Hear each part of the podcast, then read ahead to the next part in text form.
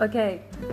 Hi, welcome to another episode of the Purpose Corner. And I wanted to film this quick video and do this podcast because I'm on both um, to just kind of um, talk about something that perhaps some people talk about, but I don't know how many people are speaking about it, right? And I felt it laid on my heart to talk about this specific topic.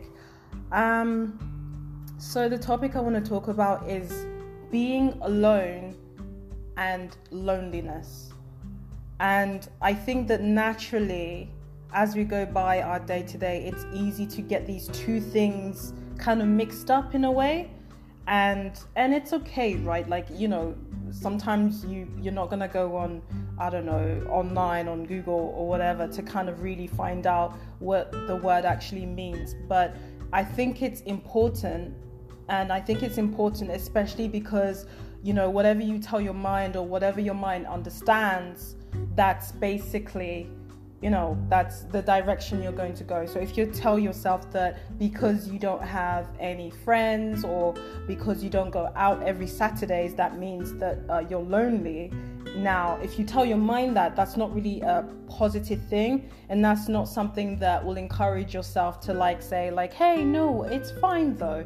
Do you know? It it'll kind of make you feel even lower, and you'll probably feel, if you realize, you'll probably feel even more depressed, and that's not where you want to go, right? Especially if you want to have a fruitful life, you want to have an abundant life, especially um, if you are a believer. I think that that's the call. The call is to live abundantly, is to have life in abundance, right? In every aspect of your life.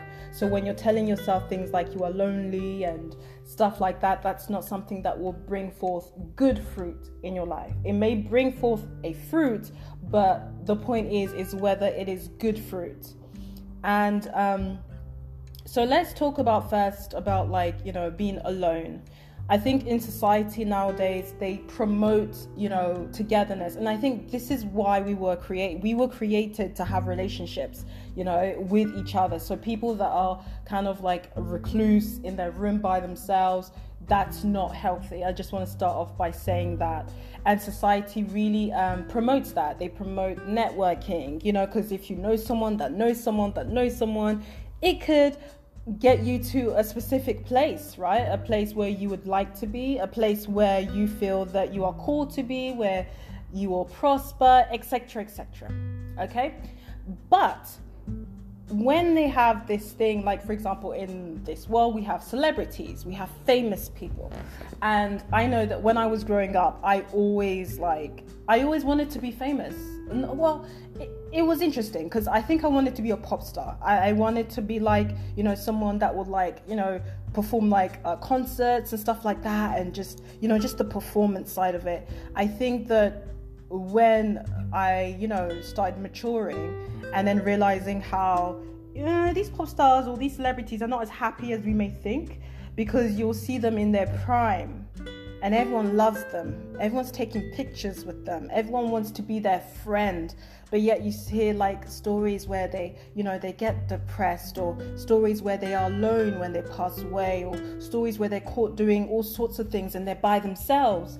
And a question that I've always kind of posed myself when I would read these stories, I'll be like, but I mean, they were in a limelight. Everyone wanted to be them, everyone wanted their life, right? Everyone was either jealous or envious, but they, in the public eye, it seemed like they had this life that everyone wanted or desired, but behind closed doors, it's not so much the case. And I have my own theory in regards to that. I think that part of that is because they're trying to keep up appearances. So they're trying to keep up this appearance that, like, oh, I am this character. So if their character is called like Ebony or something like that, I have picked a random name, by the way. If their name is Ebony or whatever, and maybe at home their mom called them Sarah. So as soon as they go on stage, they could be called Ebony. So they become this personage, you know, this person that's just different to who they are behind closed doors. And then once the doors close, they become this person that no one knows about. And quite frankly, I feel that they feel uncomfortable revealing this true person to people because they may feel that I know people love this Ebony character, and if they find out who Sarah is, they may not like Sarah, and I'll lose all this following. So, yeah, let me just pretend or let me just carry on with Ebony because I enjoy being this character. What that does, it kind of makes them put the real person in the corner. So when all of this dies down, or maybe there's a new like uh, famous person in the picture, they just stuck with just themselves. Now that's my own analogy with, especially with like being popular and having loneliness. Um, loneliness is basically something that, in my opinion, is something that you tell yourself. And when you're telling yourself that you're lonely, especially when you think that being with people means that you're not lonely, that is not true. I have been amongst people at times that I felt the loneliest.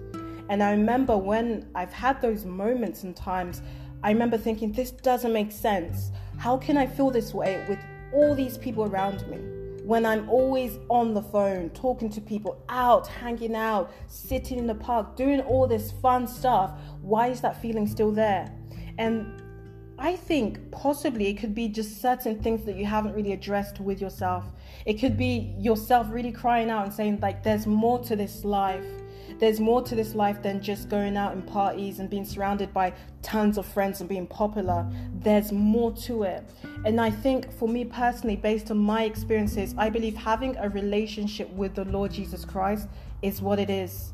And I say this because I wanted to just relate to this scripture. So if I can remember correctly, it was John 16. Okay, so it's 1631. So it says, Do you now believe? So now Jesus is speaking to his disciples. This is just when he's about to depart. And then um, he says to them, Wow, you finally believe because he's speaking like without the parables very clearly. And his disciples are like, Wow, we really get it now. Yay. And then he says, Do you now believe? Jesus replied, A time is coming, and in fact has come, when you will be scattered, each to your own home. You will leave all you will leave me all alone, yet I am not alone, for my Father is with me. I've told you these things so that in me you may have peace. In this world you will have trouble, but take heart, I have overcome the world. And I remember when I would read this scripture uh, when I was younger, and I would think to myself, wow, like I was like, how could he say that? Like, how how could he say that everyone's to scatter all these people that were following him and um, him being popular and all of that? He was literally saying there will be a time, and the time has actually come where you will leave me all by myself. But then he he said, yet I am not alone, for my Father is with me. And for me, it kind of reminded me that like the feeling alone can't be dependent on what you see with your natural eyes. Because the disciples, when they heard this, they could have been saying, okay, you know, like type of thing. Like, really? Like, if we're all gone, who's with you? But yet he had this confidence to say that actually, even if you leave, I am not alone. And along with that, what followed was an encouragement so he encouraged himself, saying that I'm actually not alone, I'm with the Father, and then encouraged them and said, You will have trouble in this world. But then he said, Take heart, I have overcome the world. So that, when I read that, it tells me that even if I may not have like a crowd around me or tons of friends and all of that stuff, there's only one thing that's important, and it's that the Father, the Lord, is actually with you. And then in that same passage, he talks about peace, right? So he's having peace with that, right? And he's having peace with knowing that reality, knowing that truth. And that peace is not predicated upon what can I see with my own eyes? Am I called all the time um, by people? Are people coming to me asking for help in the workplace? Um, are people coming up to me giving me compliments? Um, all sorts of things. These things sometimes people can use to really validate who they are, validate their, their existence, validate that they matter. But human beings, they can't validate that because you'll always have hunger for more. You always think, okay, someone told me that I was the most beautiful person yesterday. Okay, what about today? It'll always be something where you're craving for this more attention, like more attention. And with life, you go through seasons. So there are gonna be seasons where it's gonna be quiet, where you're gonna go through training, where you feel like that you don't exist or people don't even like acknowledge your existence. But does that mean you lose your value? That doesn't actually, if anything, that means that you've transitioned from being dependent on one thing and you're transitioning to another season.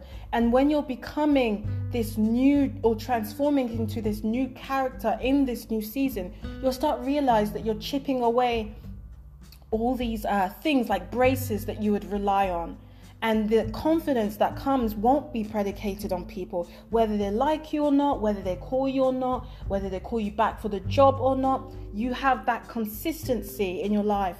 And that is essentially what gives you that peace, especially in times where you feel alone. But it's not loneliness. Loneliness is total abandonment. It's someone that doesn't even look out for you. It's that feeling where you feel like if um if I wasn't there tomorrow, who would care? But yet beyond your physical, beyond what you can see with your eyes, there's God and he cares and he sees you and he knows you and he knows you even more than you know yourself, but yet you're not aware of it. So maybe it's a question of turning your attention to what you're used to and saying, you know what? What if I actually entertain the idea that actually I am not alone, that the Lord is actually with me, and the Lord wants me to win in this life, right? And the next.